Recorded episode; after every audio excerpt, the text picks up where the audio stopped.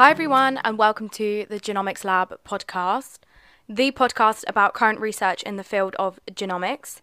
We are your hosts, Eleanor Watson and Olivia Grant, two PhD students in the genomics group at the University of Essex. Join us as we speak to researchers in the field about their current research and their journey into genomics.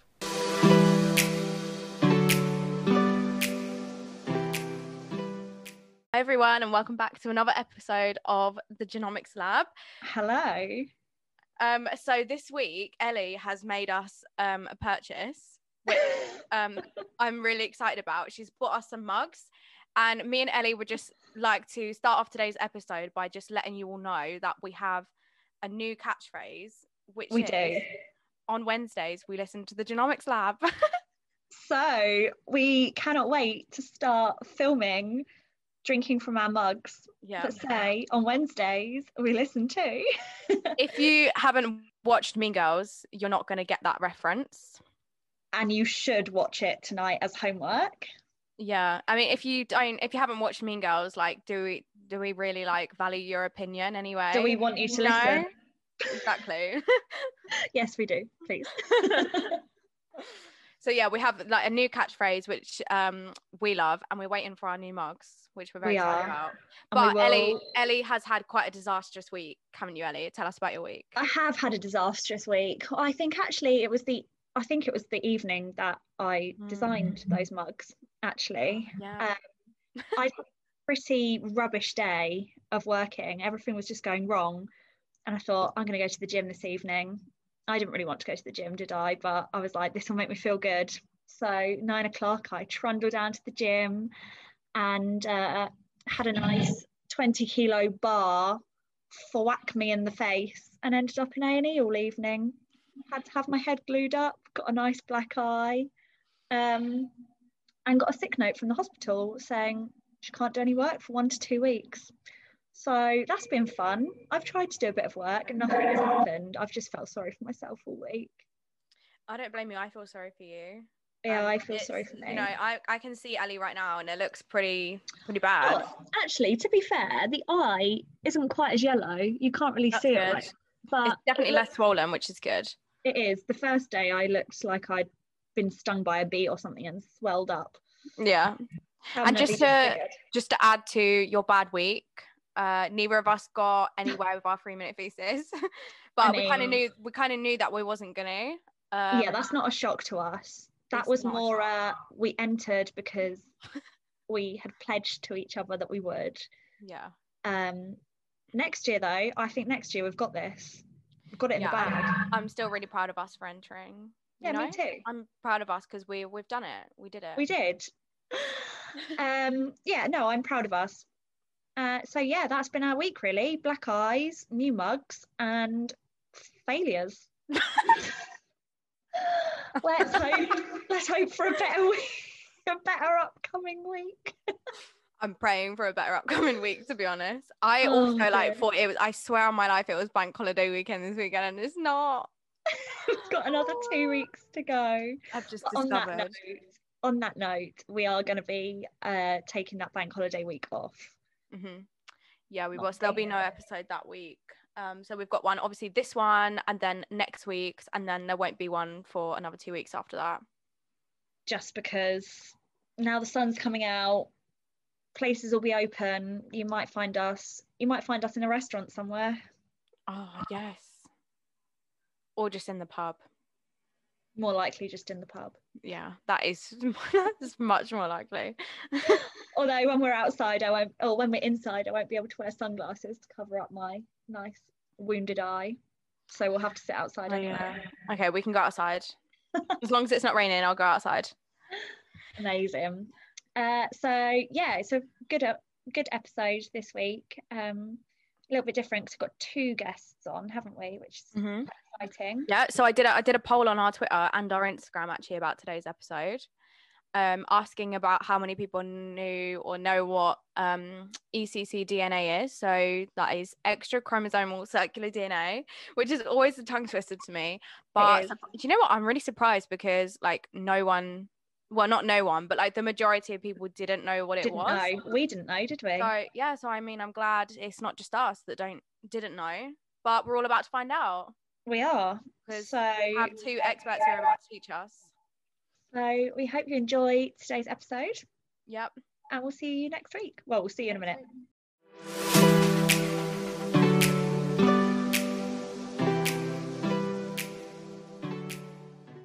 Hello, everyone, and welcome back to another episode of the Genomics Lab. To today's episode, we are talking to uh, the Regenberg Lab um, from the University of Copenhagen, who researched extra chromosomal circular DNA. I feel like that's a little bit of a tongue twister extra chromosomal circular DNA. Um, so, we're really excited about today's episode.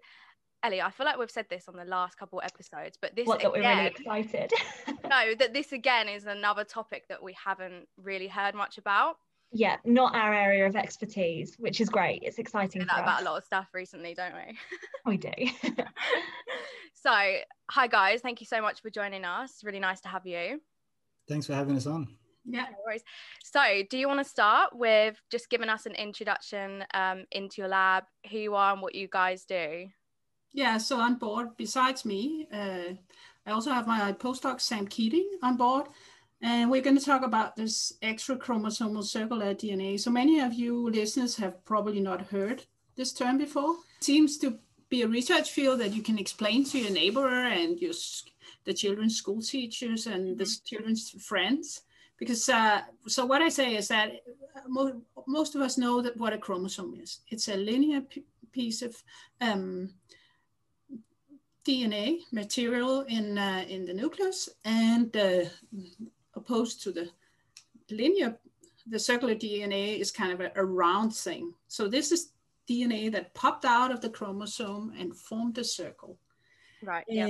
It, it has many of the same traits as the chromosomes, but some of the traits are different. And it tends not to behave like a chromosome. And because it misbehaves, it causes either great advantage to the cell or a disadvantage to the organism that can carry such a cell with a circle. Where in, I mean, I'm assuming it's in the nucleus. Uh, uh, yeah, actually, we yeah. don't quite know. Okay. Um, it is. We know that it's tra- it's in many cases it's transcribed and and, and the gene yeah. product is the, uh, translated. Mm-hmm. So uh, this means it must be in the nucleus, but we don't know if all of the D- DNA is in the nucleus. There's some, so the nucleus can actually make some small nuclei where they where they um, keep circular DNA. That happens in cancer, but we don't know how common that is, mm-hmm. and we don't know if the circular DNA is secreted. Mm-hmm. Um, maybe the cell somehow knows. Maybe the we know the yeast cell can distinguish circles and a yeast cell divides asymmetrically. So there's a mother and a daughter, and the mother can divide 30 times, and then she can't divide anymore. So she eventually dies and or ceases to grow. And this is actually because of circular DNA. So the mother cell accumulates the circles, and the mother cell can do so by retaining the circles in the bud neck to the daughter. So she doesn't give the circle on to the daughter most of the time. Right. Mm-hmm. So, yeah, we know they are yep. nuclear. We can't, you know, there's so much we don't know. There's yeah. so much. There's so much to look into. Yeah, that, well, that's exciting, right? I mean, yeah. that's it's always nice to have loads of questions left to answer. Yeah, yeah, um, sure. How how does the like how does it pop off of the chromosome? Like, do you know how these actually, like, what causes them to actually form? Uh, so we have some ideas about it. So we, so so we think that our studies have shown that any part of the genome can circularize. It looks as if uh, if you have if you have regions with high transcriptional activity, there are more circles forming. Mm-hmm. So we don't know why that is right now, exactly why that is. Yep. We speculate that any double strand break can lead to a circle and that whatever repair me- mechanism is present at that time in that cell. So if it's in uh, it, if it's in mitotic cells, we expect homologous recombination, like uh, ends that are uh, homologous to recombine, and then that's the mechanism. And we've seen that recurrently, and I've shown that myself, uh, that homologous recombination is the mechanism for some circles, in yeast, but in human cells and, and animal many animal cells, it looks as if not an, a non-homologous end joining takes place. So it just means that the ends are stitched together. Mm-hmm. And what is left on the chromosome is that the ends you have a deletion. But this is probably not the only way they're formed. There are other models, but we, they haven't been really proven, I would say. Mm-hmm. So this is also something we'd like to look into because yeah, it would be not it would like in order to um in order to uh, prevent circular DNA, if we, that's what we want to do, or live lives where we don't create so much circular DNA, or if we know that we're exposed to making more circular DNA and that might somehow be harmful, we need to understand how they form. We need to understand the environmental factors and we need to understand the molecular factors. Mm-hmm. So you was just saying about like it's important for us to know how they form. So my question is, like, if I don't know, like absolute like let's say there wasn't like there's never an end goal to research right really mm. is there because like i said there's always another question that comes up and something you know but let's say there was an end goal to like your research would you say that the end goal is to prevent uh extra chromosomal circular dna forming or is it to just somehow intervene with how it causes things like cancer. What would you say is more important? Does that make sense that question?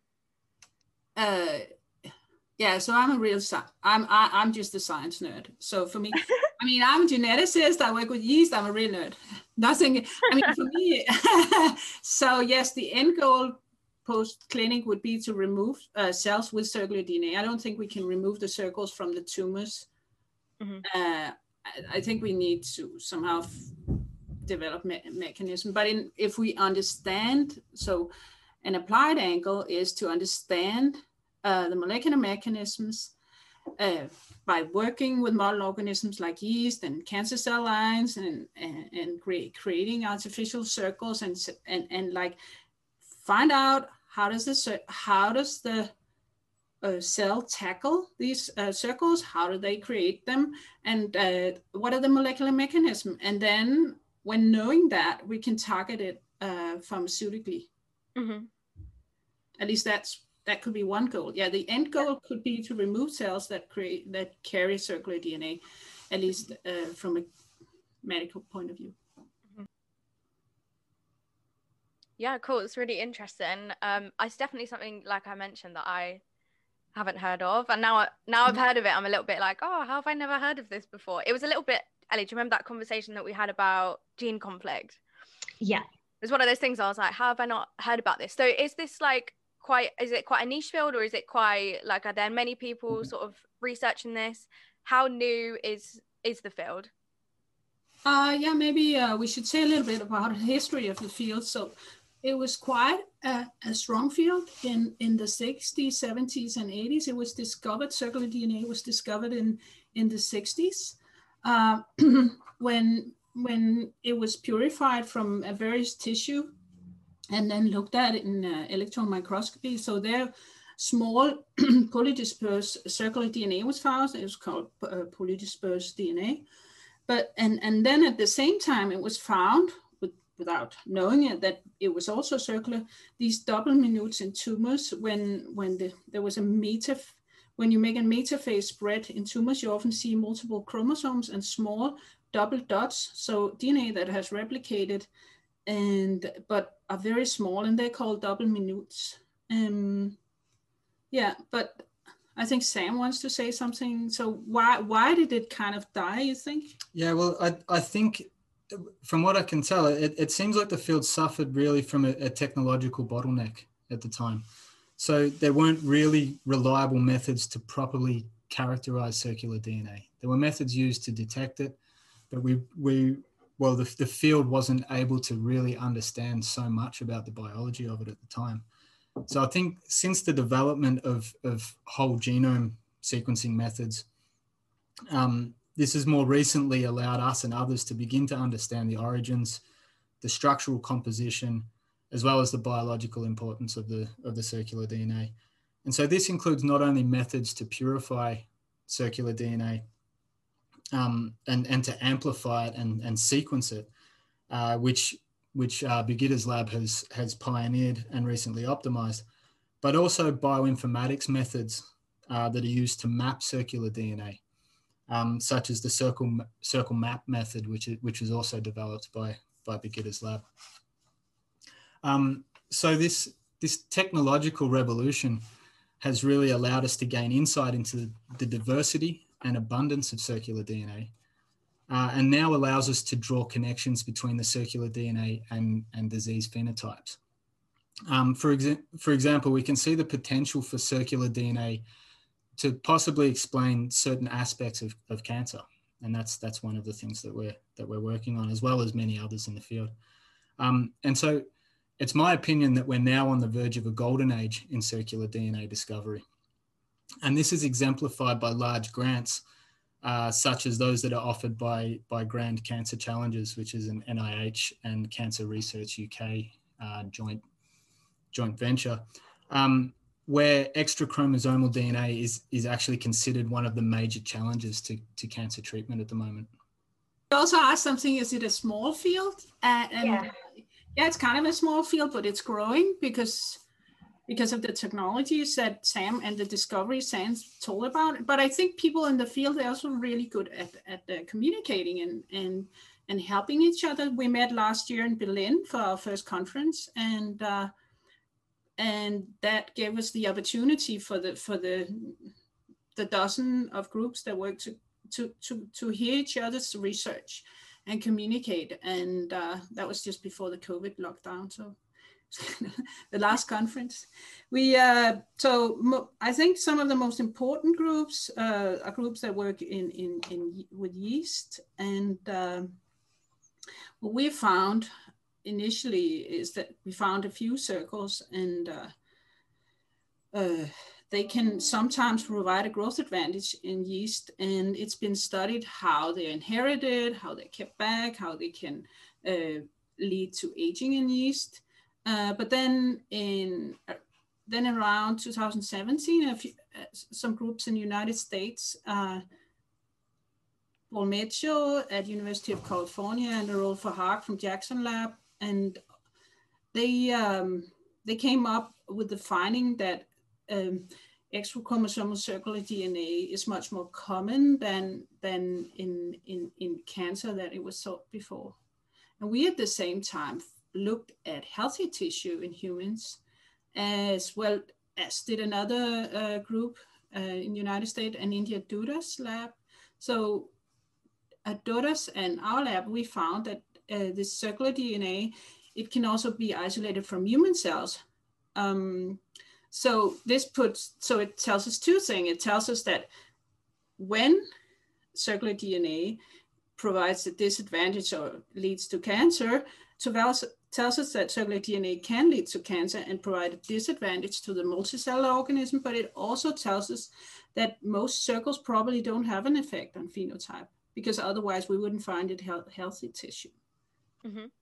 Yeah, that's really interesting. So obviously we just because we haven't heard very much about it we assumed it's quite a small field but that's obviously not the case at all. And i find it quite interesting how you said that research has moved on um, because of this sort of bottleneck you know it was very well studied and then not so much and now again.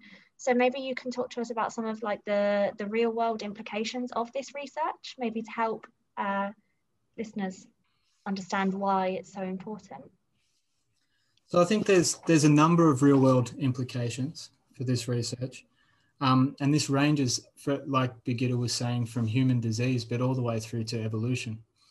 Um, but first, to, to study circular DNA and to use it as a marker of disease, we, we need to further develop these technologies that we're talking about.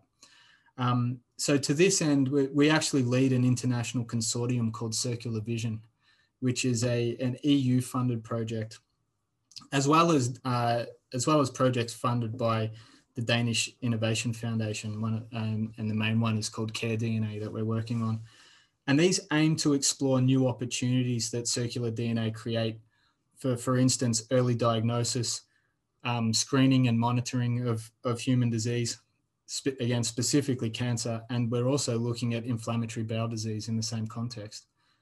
Um, and so to achieve these objectives, Circular Vision actually uh, gathers key pioneers in the field of circular DNA uh, with leading experts, bioinformaticians, as well as key commercial players in cytometry and genomics. And so the idea is that we can we can advance these these technologies to potentially be able to be used in the clinic. Um, and this builds on a, a, solid platform that that Birgitte's group, as well as a few other groups, have have really pioneered. Like I mentioned before, the the circle map techniques, Circle-Seq is uh, another protocol that we use, but other groups have also got got their own ones that that have certain advantages and disadvantages for detecting circular DNA. And so that's that's one of the main real world implications that I that I see for it is is trying to take the knowledge that we've gained and and the advanced technologies into the clinic. Um, but like I said, there's there's also implications for for other aspects of, of biology. Birgitte touched on this when she when she mentioned yeast, and I'll, I'll probably throw back over to her now because she can she can tell you a fair bit more about that. So we know from yeast and we've worked on this that circular DNA causes aging. And I think I just mentioned that before. So by accumulating circular DNA, uh, the DNA metabolism, protein uh, metabolism, um, it's obstructed because there are so many circles with the same gene on. It's the RNA gene. So this, uh, the nucleus grows, the, the whole cell grows, and eventually they stop dividing. But we don't know if this is the same in in uh, in animals and human. So at the moment, to understand this, we, we, we are creating an atlas uh, across organs and tissue in mice. And, and then we look at the mice at different ages to discover if there's some kind of connection between circular DNA and aging, besides what we know already know about cancer. And then we might get more insight. And then maybe I would have another answer to you in a year, two years time, what we would like to look into, because maybe there are other disorders that are linked to circular DNA, or maybe at least linked to DNA damage that we can record as circular DNA. Yeah, um, yeah. So so uh, in the lab, what we also do, and what I love, someone once said to me, evolutionary biology, you should do that when you get old. That's what old, that's what scientists do when they when they get old. But okay, I'm I, am i am get I'm getting older. But um, I mean, working with circular DNA, we ask ourselves: Is it also in the germline? Is it carried in the sperm and the oocytes? And how does that affect the next generation? Mm-hmm. And what happens when in the germline the circle reinserts into the um, chromosome? does it change the chromosome structure or, or like this, the gene order so much that in the next generation you can't um, form viable offspring? Um, yeah, so we're looking into integration rates, what happened, how, uh, yeah, what are the what are the consequences when circles reinsert into the chromosome. So I have a, a, few, they're quite fun, the guys that are working on this. They have identical t-shirts and uh, they have a lot of fun together. Um, What's on the t-shirts? Uh, yeah, so they work with yeast because evolutionary biology is uh, easiest than yeast. And they are the only people working with yeast right now in the lab. So they have a yeasty, they have a t-shirt with two yeast on that are very similar to their own appearance. And it's a that is brilliant. Yeah. That is brilliant. I love that. Yeah yeah. So i think they have a good time. Uh yeah and then of course finally like i said uh, we don't so we really really like to to to investigate like and understand the molecular factors that are causing and maintaining circular DNA in, in, in, in yeast and human. They're so probably so similar that we can use yeast as a, as a model there. So we could eventually understand the biology of circular DNA and then develop strategies like, you know, from the applied point of view, mm-hmm. which is also what the industry is interested in. Mm-hmm. Yeah, that's really good. So obviously, um, you're saying about people say don't get into evolutionary until you get old. so do you're you not old yet, by the way. You're not old. Oh, yes. Oh, oh, yeah. I don't know. What is old? I don't know. 53. No, not at all. I was just saying, would you like to take us a little bit on your research journey? Uh, yeah. Got you to this point because yeah, yeah, yeah. So, so yeah. Yeah. You also explain like, um, because normally we don't actually have two guests, and I feel like we just kind of like brushed over it. We just kind of Yeah, yeah. didn't really mention. So yeah, if you both could just like introduce yourselves individually, and then Ellie, like, um, like Ellie said, sorry, just yeah, your sort of your academic journey up until now. Yeah, so maybe I can start from the end, uh, which is where Sam comes into the picture. So he's postdoc in my lab, and and Sam, do you want to say a little bit about wh- how you you got into the lab? Yeah. Okay. So my um my research journey, so to speak, uh, started in human epigenetics, mostly in diabetic vascular complications. Um, I uh, I earned my PhD in the lab of Assam El-Osta, who's a, a bit of a pioneer in in epigenetic memory. Um, at the time, we were located at the Baker Institute in Melbourne, um, and I primarily worked on an epigenetic Is that where you get your accent from? yeah, exactly. Yeah. Um, so I, I mostly worked on a, an, an enzyme called SET7, which is a, an epigenetic enzyme. I'm sure you've probably heard of it. It's a methyltransferase. Um, I then spent some time in Helsinki, uh, which was funded by an Australian Endeavour Research Fellowship. Um, and I was working with Per-Henrik Groop there on type 1 diabetes. Um, but what, what I really took away from there was, was learning a lot about clinical samples and also how to work with um, immune cells from blood um, which was which was important for my next step because at that point I decided I, I wasn't going to go back to Australia and I pursued a postdoc in the lab of, of uh, Niels Riksen at Radboud UMC in Nijmegen in the Netherlands. And we, we collaborated closely with a, a really inspiring scientist named Mihai Netea. And together we worked on the epigenetics of trained immunity, which is a, a type of recently characterized innate immune memory which uh, which Mihai actually discovered. Um, and so remember that I mentioned SET7. Uh, in my postdoc, I actually uh, was able to show that SET7, in fact, is a, is a key regulator of the epigenetic memory associated with trained immunity. So that sort of completed that, that circle, so to speak. And uh, so on the topic of circles, you're probably sort of wondering how I fit into, into Birgitte's lab. So I moved from the Netherlands to Copenhagen with my wife and and I actually applied to join Birgitte's lab because I like to just do really interesting and cool biology, really. And I I was um, You're both nerds. We're all nerds. yeah exactly. so and and you know Birgitte was doing some really cutting edge and innovative science, and I thought this is this was a really cool place to work. So what I bring to the group is is really the expertise in epigenetic regulation and uh, as well as mechanisms to, to ways to measure epigenetic changes you know not only on the circular dna but also on the the um, on the genomic loci from which the circular D- dna may be produced and so i'm interested to understand how how it how it differs between the the original loci and, the, and then the circle um, and how that changes under different physiological conditions. For instance, in, in cancer, under the metabolic changes associated with cancer. So I'm what I'm really interested in though is is the clinical applications of the the circular DNA biology, as well as the technologies that, that we're developing, and and uh, how it can be used to measure circular DNA, for instance, in blood. This this may be an interesting um, way to go in the future in terms of biomarkers. Um, so, but I'm also interested in how circular DNA might influence the immune system, which really connects nicely with the work that I was doing in the Netherlands. Um, so that that sort of sums up how you know from my PhD to to how I arrived here. Um, and as I mentioned earlier, I'm I'm heavily involved in the Circular Vision project, and uh, and yeah, we're, we're doing some some really interesting stuff. So um, I'll throw back over to to Birgitte, and she can tell you how she got into the field in the first place. Uh, yeah, that was a big. Uh, yeah, so I've I've been around in my postdoc years, and then I came back to a tenure track position at University of Copenhagen, and I had some strains and, from yeast, and I didn't really know. I, I didn't. Yeah, I wanted to understand what genetic changes that undergone. So I went for research visits in 2009 to to um, David Botstein's group, where also David Gresham worked in Princeton.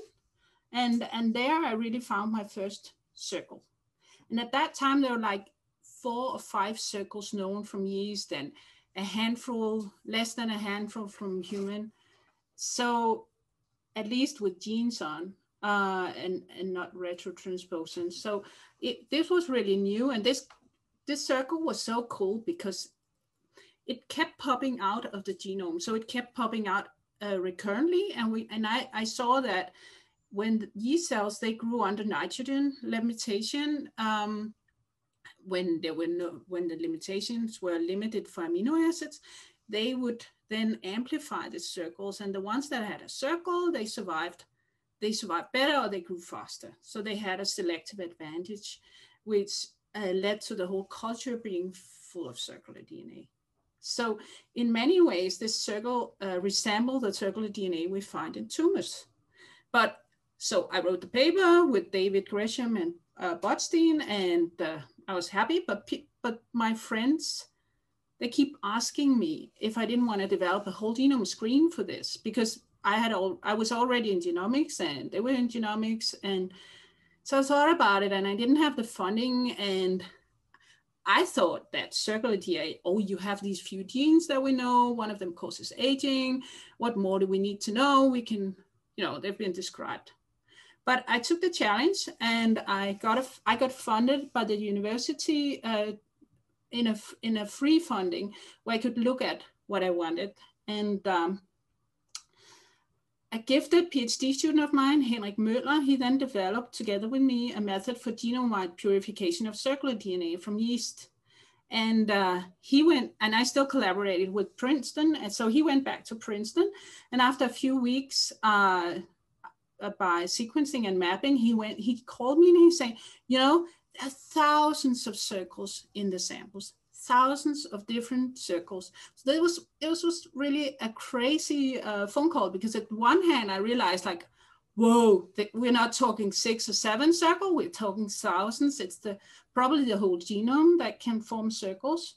But it also kind of gave me the creep because I also have a genome, and if the yeast genome can form circles from anywhere, then the whole the, the thought about this the genome being stable it wasn't there anymore it was on, I mean, it was much more flexible than we had imagined, at least at the time.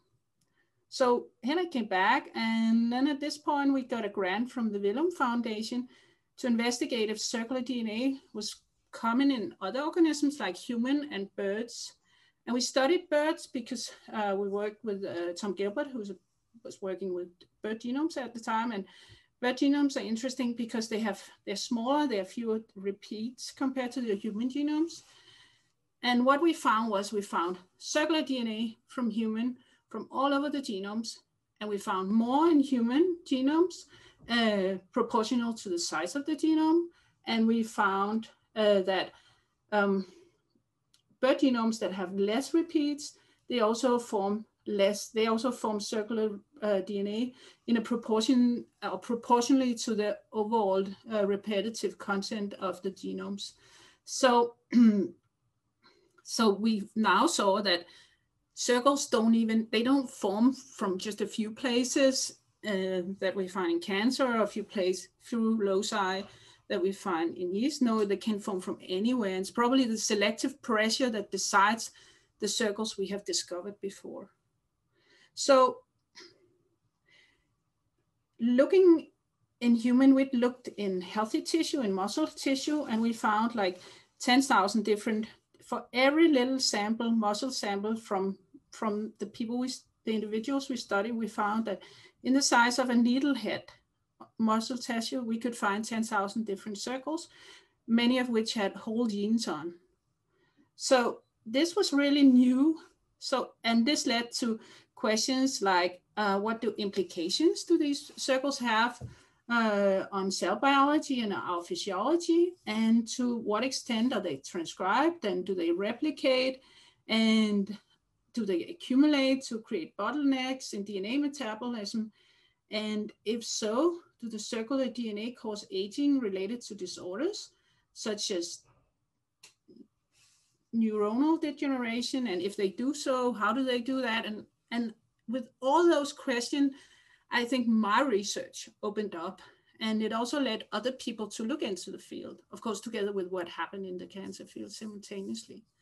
So this, I mean, I jumped from being a yeast geneticist to working with my some of my best colleagues like uh, Henriette Pilegaard next door on and and internationally um, to to look into what are the effects in in all kinds of organisms uh, and addressing the questions we talked about before. What are the real world problems? So that was kind of my journey um, to where we are before. yeah, it's really interesting. Um, did you guys like so for example like when you were doing your phd did you see yourself like sort of like changing field a little bit i guess you guys haven't really changed that much but did you see that like sort of in your plan because like i think if i stay in academia like there's just no way anyone is dragging me away from epigenetics but it's very common that people do kind of like move around so i think i'm probably may- maybe i'm wrong and i will do something uh, different you yeah so so I'm, I'm from a time when, I mean, I never thought I would be a scientist. I thought it was really, I thought it was so cool at the Carlsberg laboratory. Mm-hmm. And I looked through the window sometimes when I passed by and thought, oh, I want to work there. and I, I, didn't, I didn't even give it, I never noticed my grades. But then when I, I graduated, my grades were so good. So I got a scholarship from the university and I went to, uh, I could work at Carlsberg and but I didn't see myself as a scientist. But yeah. I stayed in the field because I got the grants every time. Like after my PhD, I I, I think I saw the genomics opening. So that I work with yeast. It was at the time when everybody wanted to work with yeast. Yeast was a great organism because we found so many new pathways. We could explain aging and um, immortalization. We could explain the cell cycle. Um, uh, endocytosis, many other things uh, from yeast, and it was a, it was just a, a field that grow, grew. But then funding disappeared when when other scientists or other fields started doing the same thing in in in, in humans. So that's why I moved. I mean, but as a, a PhD student, I you know I did what I found was fun. Yeah. I think I think, I it's um it's a little bit different in that I, am also a, an epigeneticist, like like you describe yourself. And I, uh, you know, starting off in diabetes complications and then moving more into immunology and then now into yeah. cancer. You know, they're, they're, they're actually quite yeah. different, but there's there is the common thread of, of gene regulation and, and genome regulation. Yeah. Um, and and you know, like like I said before about um, about uh, epigenetic memory is is something that really really inspires me. So mm-hmm. I can there, there are the, the, commonalities across those fields, but I, I didn't expect to end up in the cancer field, um, or to end up working on circular DNA, which I didn't know about 12 months ago. So maybe you can be able to link some of these things. Like right now, you work with cancer, but epigenetics too, and uh, yeah, we can find funding for things that are where we can take advantage of more of his expertises. And yeah, it's all about what interests you and where the funding is, isn't it? I'm not here to survive. I'm yeah. because I think research is interesting. So I'm, yeah, I want to do the interesting stuff. So I think about what circular DNA is is what's the biology what implication does it have and i mean when we study cancer it's also because it's a great model for evolution like you can study evolution and very you can study how uh, variation among cells uh, can uh, lead some cells uh, to have a selective advantage and then they mutate further and they outgrow the population. So many of the principles that we're looking at, we can uh, also study that in cancer biology. So I think um, no, I'm interested in a, a really a, a, different way for the genes and or genetic information to be carried in the genome. And what does it do to the organism? And what opportunities does it provide to a gene when it's sitting on a circle? It mm, kind of yeah. becomes selfish, like because it has other opportunities. Mm-hmm. So that's, I mean, yeah. That was a cool question, though, or provocative. You were really provoking. um, yeah, I want to touch on the like epigenetics bit a little bit later, um, yeah. Because yeah, we always want to talk about epigenetics. But um, so my next question is, so you said there's like thousands of these circles. Are there any advantages to having these circles? Like so for example do can they exist and not promote tumorigenesis and perhaps have some benefits for the cell or is it just all bad? Are they just always bad? Yeah so yeah so if you are in a unicellular organism then a copy number variation as i explained before can be an advantage so copy number variations from genes on circles. So yeast, for instance, it has, it, we find that uh, hexose transporter gene is often carried on, on circular DNA. And if you study, if you put yeast under glucose limitation, then it will provide a selective advantage if they can have extra copies of that particular gene. So the first thing you see in the population is that the number of cells that carry a circle with this hexose transporter is increasing up to more than half of the cells. And then a, a, another subpopulation takes over. And that's a subpopulation in which uh, there are more copies of this gene on the, on, on the chromosomes, maybe because the circles jump back in.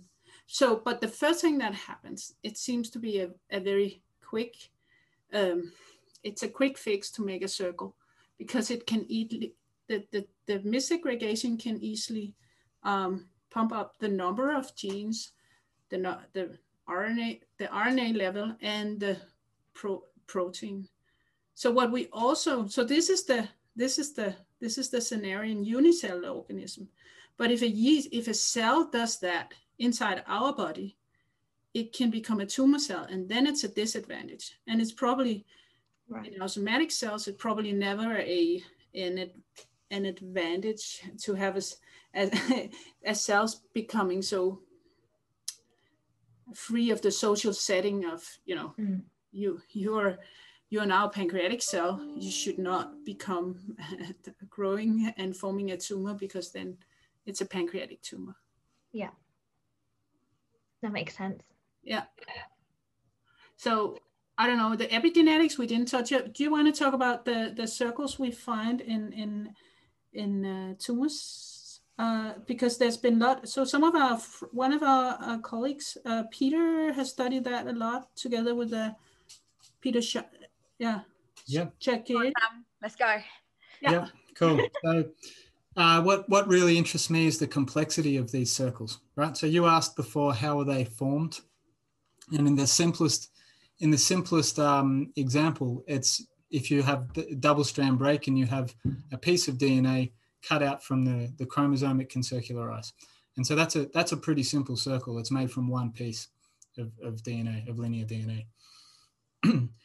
so that's often what you see with smaller circles. They can be quite simple uh, and often originating from nucleosomal sized fragments. And so in that sense, it may be associated with apoptosis.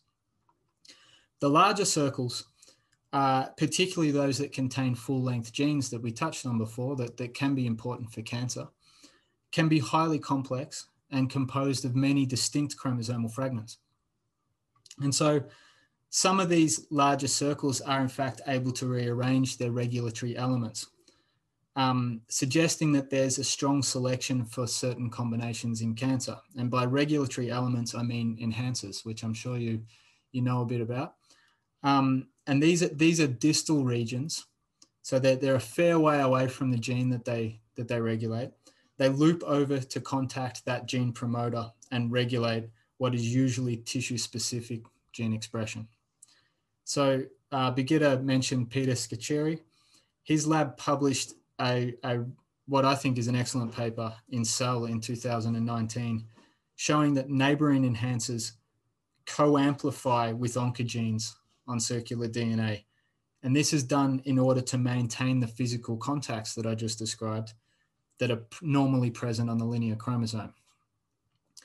In addition, circularization of these amplicons can actually lead to the additional incorporation in, incorporation of new enhancers to the circle, which support changes to the, the topological connections uh, with the oncogene between the oncogene and, and enhancers. And this rewiring, which is essentially an epigenetic rewiring, contributes to the oncogene's effect on the cancer fitness.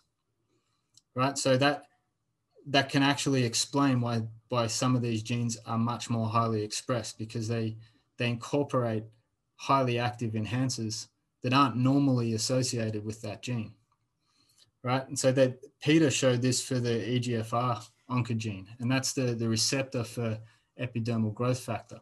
So you can see how if that, that gene is overexpressed, the cell might get a growth advantage. And this in some ways can partly explain the heterogeneity that, that is seen in, in tumors and that all of the cells aren't, aren't the same. Some have copies of, of circles that are highly expressed. Um, in fact, this concept was originally proposed by, by Geoffrey Wahl in the, in the 80s. And so again, we, we're touching back to, you know, the field is a little bit older than, than people might appreciate. And some things were proposed and to some degree shown, but it was it was difficult back then with the, the technological bottleneck that I described earlier. So we know that that tumor cells acquire highly active enhancers at driver oncogenes.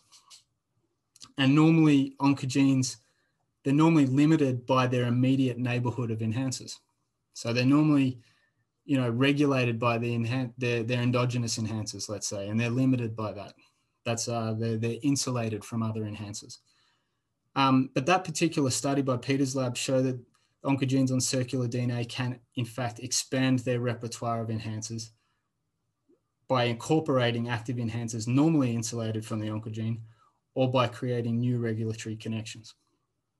And so a separate paper which was published last year in Nature Communications from uh, Richard Koche and Anton Henssen in Berlin, describe how enhancers can in fact be hijacked from different parts of the genome and incorporated into a circle. And the example they showed was NMYC, which is another on oncogene. Um, and this determines the architecture of the circular amplicon, in that, in that case in neuroblastoma, and as I said before, can partly explain why genes on circles have higher expression than, than would normally be expected. Um, and so, you know, a lot of a lot of the work that's been done on, on these enhancers, for instance, has, has characterized them in terms of H3K27 acetylation. Um, there's not much done on the other histone modifications yet. For instance, H3K4 monomethylation, which is also enriched at enhancers. And that's something that, that we and others are, are interested to characterize. Mm-hmm. Yeah. So, I mean, now I'm not talking about epigenetics, but you might wonder how, why is it that recurrently we find the same gene, oncogene, together with the same um, enhancer, depending on what cancer we have? Is it like, is there some magical combination that will always come out? And and that's a key question. I mean, as biologist and evolutionary biologist, I like to think that it's random combinations. Maybe there are like there might be um, there might be uh, combinations that are more that form more frequently, but I mean, one hypothesis is definitely that it's it happens randomly, but then there's so strong selection so that those cells that get this combination they grow faster in the tumor and have even a larger uh, chance of getting uh, incorporating more changes, and then eventually this is the this is the winner combination. And you see this winner combination recurrently over patients that have the same type of tumor. So so so that was just a little bit back to that. Yeah it's really really cool. Um what you mentioned about like how they can form like new regulatory connections um do do you like do we know anything about like i know you just mentioned obviously that it could potentially be random but do we know anything about how they form these new connections? Uh, like what goes into making those connections you know? so potentially uh, chromothripsis which is the pulling apart of of uh, which is the shattering of uh, chromosomes. Uh, but and what happens prior to that is that uh, the, the, DNA uh, or the DNA damage that you find will in tumors will ultimately lead to dicentric chromosomes. So chrom I mean, in tumors, you can find things like dicentric chromosomes. So this means that there are two centromeres on the same chromosome. And when that gets pulled apart uh, in mitosis, um, you can have shattering of, of DNA that mm-hmm. there's some evidence that that might up, end up to circular DNA. Mm-hmm. So the, the pieces can be put back in a in a much less ordered fashion and, and can rearrange the, the pieces of the yeah. the chromosome, and some of them can end up on a circle. Mm-hmm. But I don't think we understand everything because yeah, no. but like we said, that's the beauty of science. You don't want to be studying something where you can understand it all. No, no, that takes the fun out of it. Yes, it's but it's also so much fun. Like just being a bachelor student or a master student in the lab, there's so much you can study that no one yeah. else. Yeah, there must be like so many different projects that you can like yeah take on. Yeah. Um, you touched a little bit on histone modifications as well. Is there like anyone really in the field like who really focuses on looking at the relationship of this and histone modifications? And also, is there, is there any sort of work done on DNA methylation at all? Um, so, in terms of histone uh, modifications, there's a couple of groups that have been looking at it. Uh, Roel Verhaak is one who who's been pioneering a lot of that work. And like I said, it's at the moment it's been a bit limited to histone acetylation. Um, yeah. Because they, they, you know, that's a it's a clear marker of an active enhancement, so it makes sense yeah. why they've why they've gone after that. Mm-hmm. Um, in terms of the enzymes regulating it, there's a bit less known. Mm-hmm. Um, hasn't been done so much. There's there's some work being done on that in yeast at the moment mm-hmm. um, by one of our collaborators.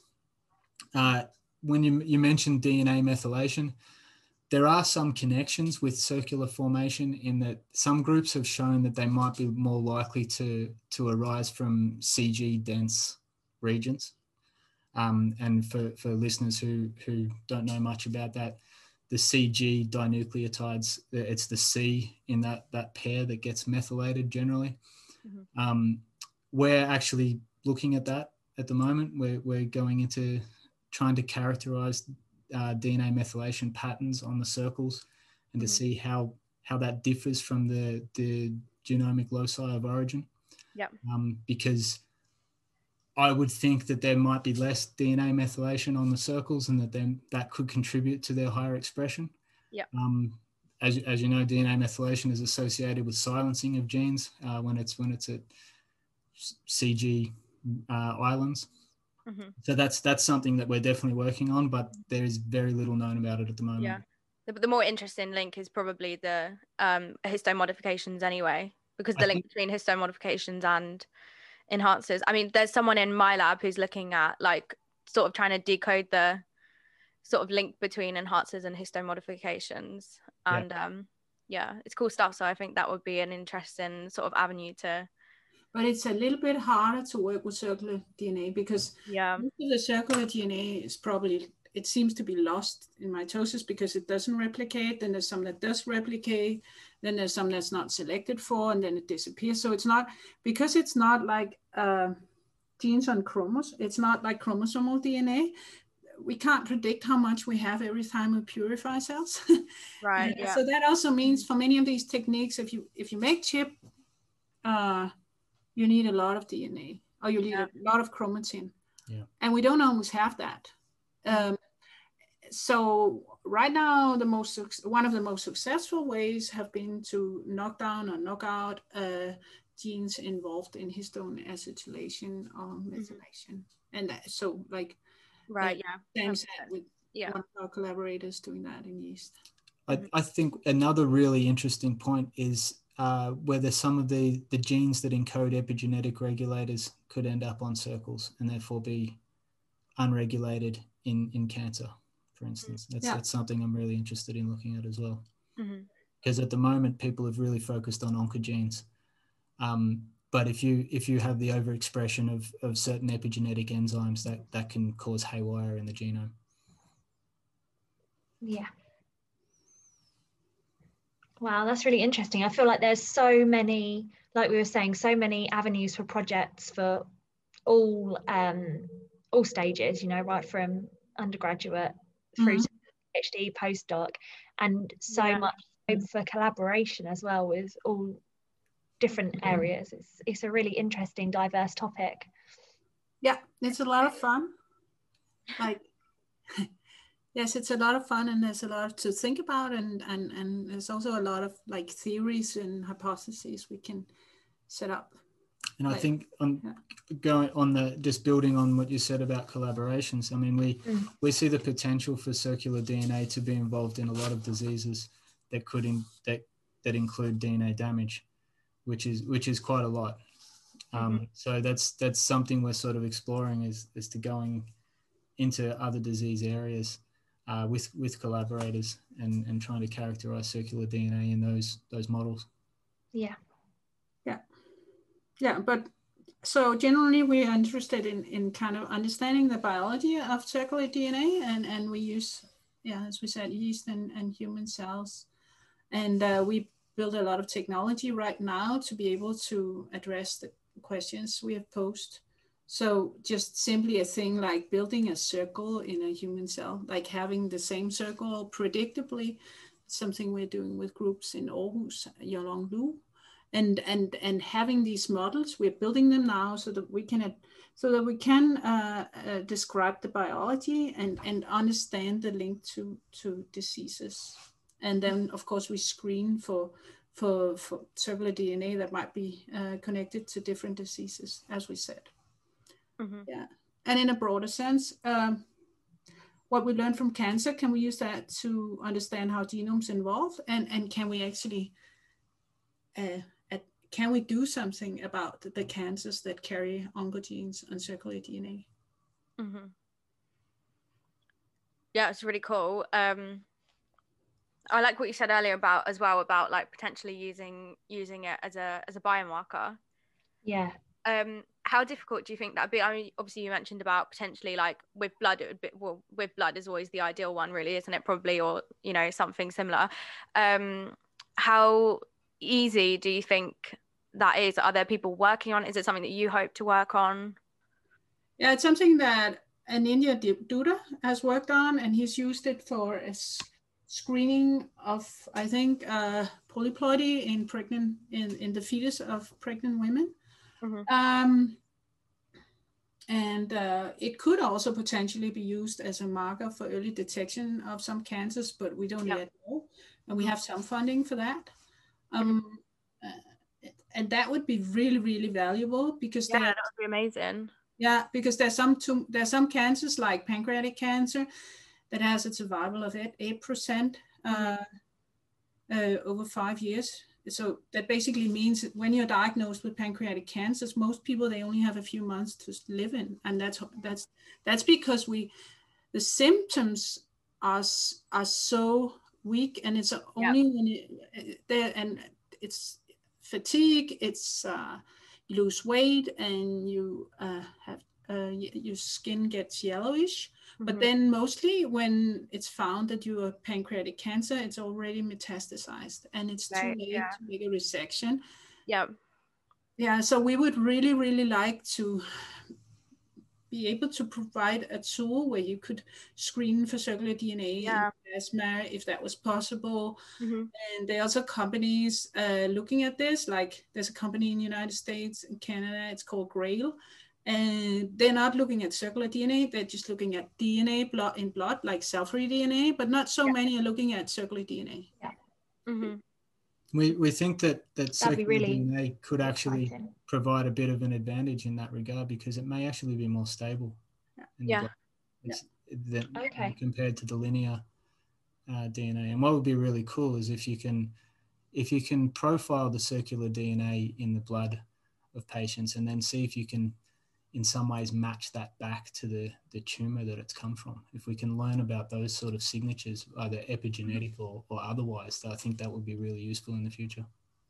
Yeah, definitely. Do you think as well, like definitely it would be um like different for different cancers? So for example, like would there potentially be like a different you'd see different signatures in different cancers?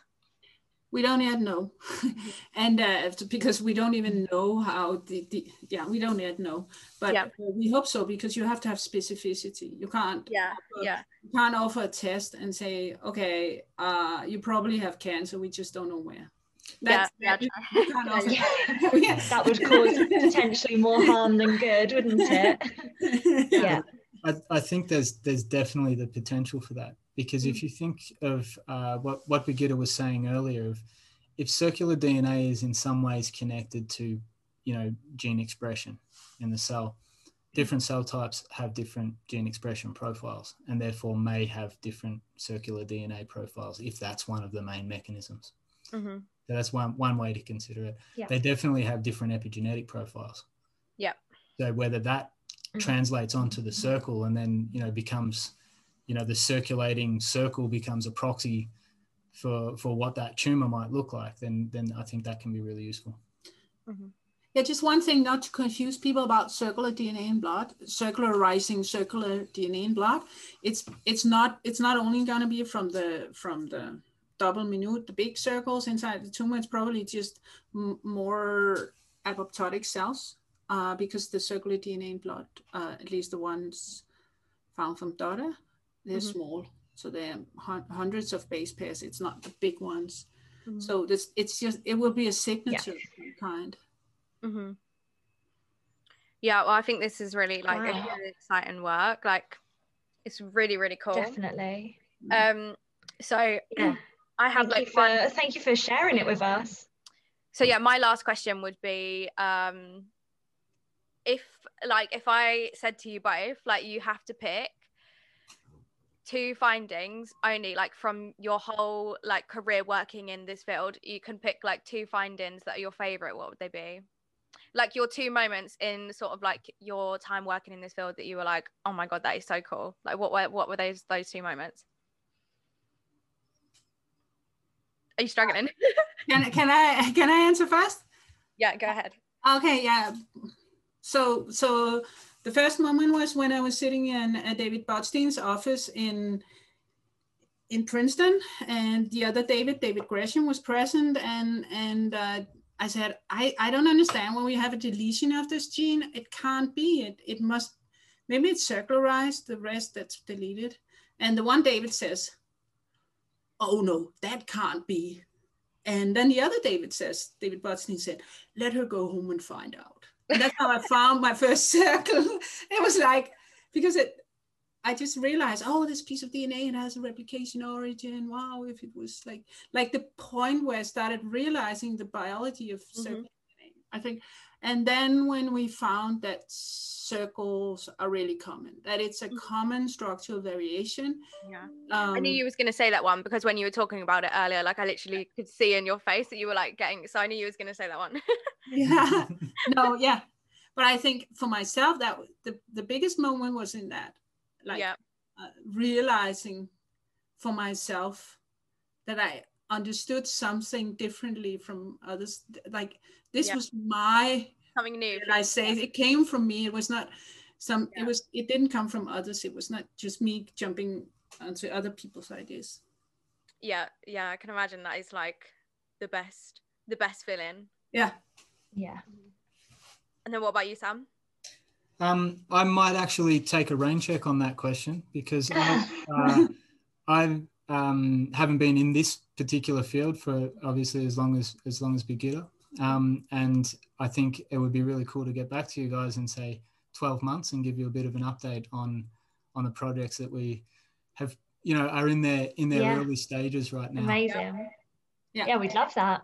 Yeah, we'd love to come back and tell you more.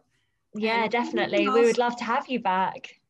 maybe also persuaded some of the people that developed the tools in the lab and the work on on, on circular DNA in, in, in yeah that would be really good really really good if it's the guys with the t-shirts can they wear them they'll have to wear the t-shirts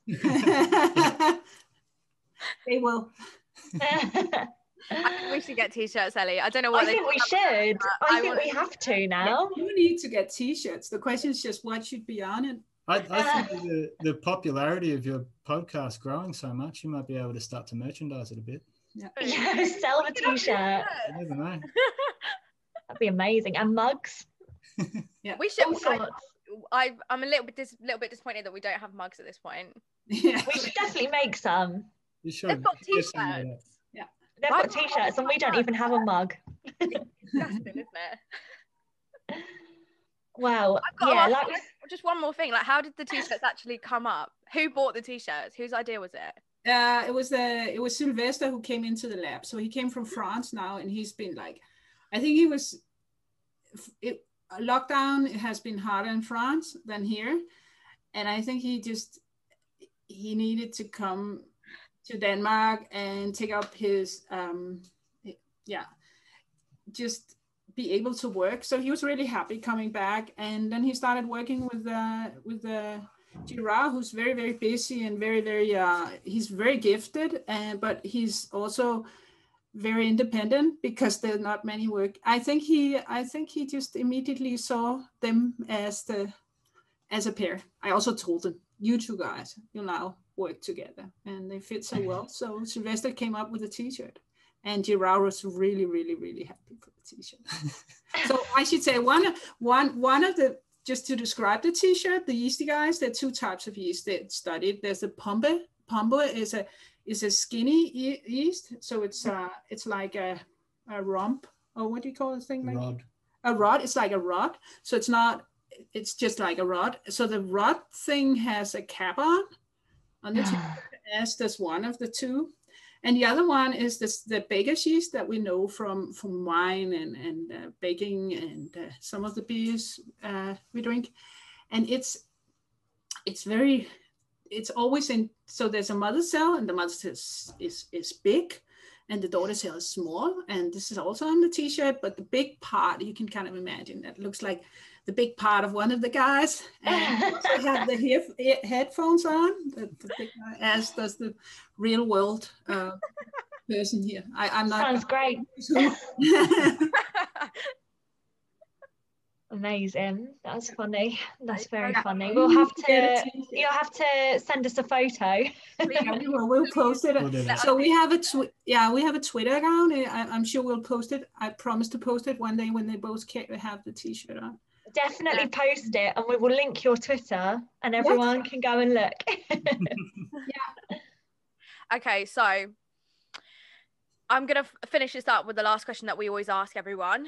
Um, well, the two last questions. So the first one is what are your hopes for the for the future for your field or what are the next steps for your lab? And then second of all, um, I mean, we just mentioned the Twitter, so we're definitely going to link that. But is there um, have you guys got like a website at all like a lab website or or any preferred method of of contact yeah so for the field uh, i've been a little bit longer in the field than sam so i hope that uh, we can still in the field uh, keep having a friendly and understanding attitude respectful and open towards each other and and also towards the everybody else who's interested in our research and, and generally everybody who's helping us and that uh, we can both uh, be creating fundamental understanding of biology and, and its applied uh, uses in medicine and biotechnology. And for the, I think Sam's can do you want to say how people can get in touch with yeah. us if they want to? Absolutely. So we, we do have a, a website for our lab. And so if you'd like to know more about our research, including um, the potential for collaborations, you can head over to regenberglab.net. Um, and here you can find our indiv- individual contact details and email addresses. So please feel free to reach out to us if you've, if you've got anything you'd like to discuss about circular DNA. Um, we also have a website for the Circular Vision Project, which some people might be interested to look at. And the, the address is circularvision.org. And, uh, and finally, our, our Twitter handle is Regenberg underscore lab. Amazing. So we'll pop all of those in the description so people can just easily click on those links. Yeah, that's great. Thank you. Mm-hmm. Yeah, amazing. So yeah, I've had so much fun talking to you guys today. Um, really appreciate it. It's been actually like a really, really good episode. I've really it has. It. Yeah, I really enjoyed it. Mm-hmm. So I guess all there's left to say really from us is thank you so much for coming on and sharing your research in such an interesting and um, understandable way as well. Yeah, okay, yeah. And thanks really for having well. us. Yeah, yeah thanks no very worries. much for having us on. It's been great to chat to both of you. Yeah, no worries.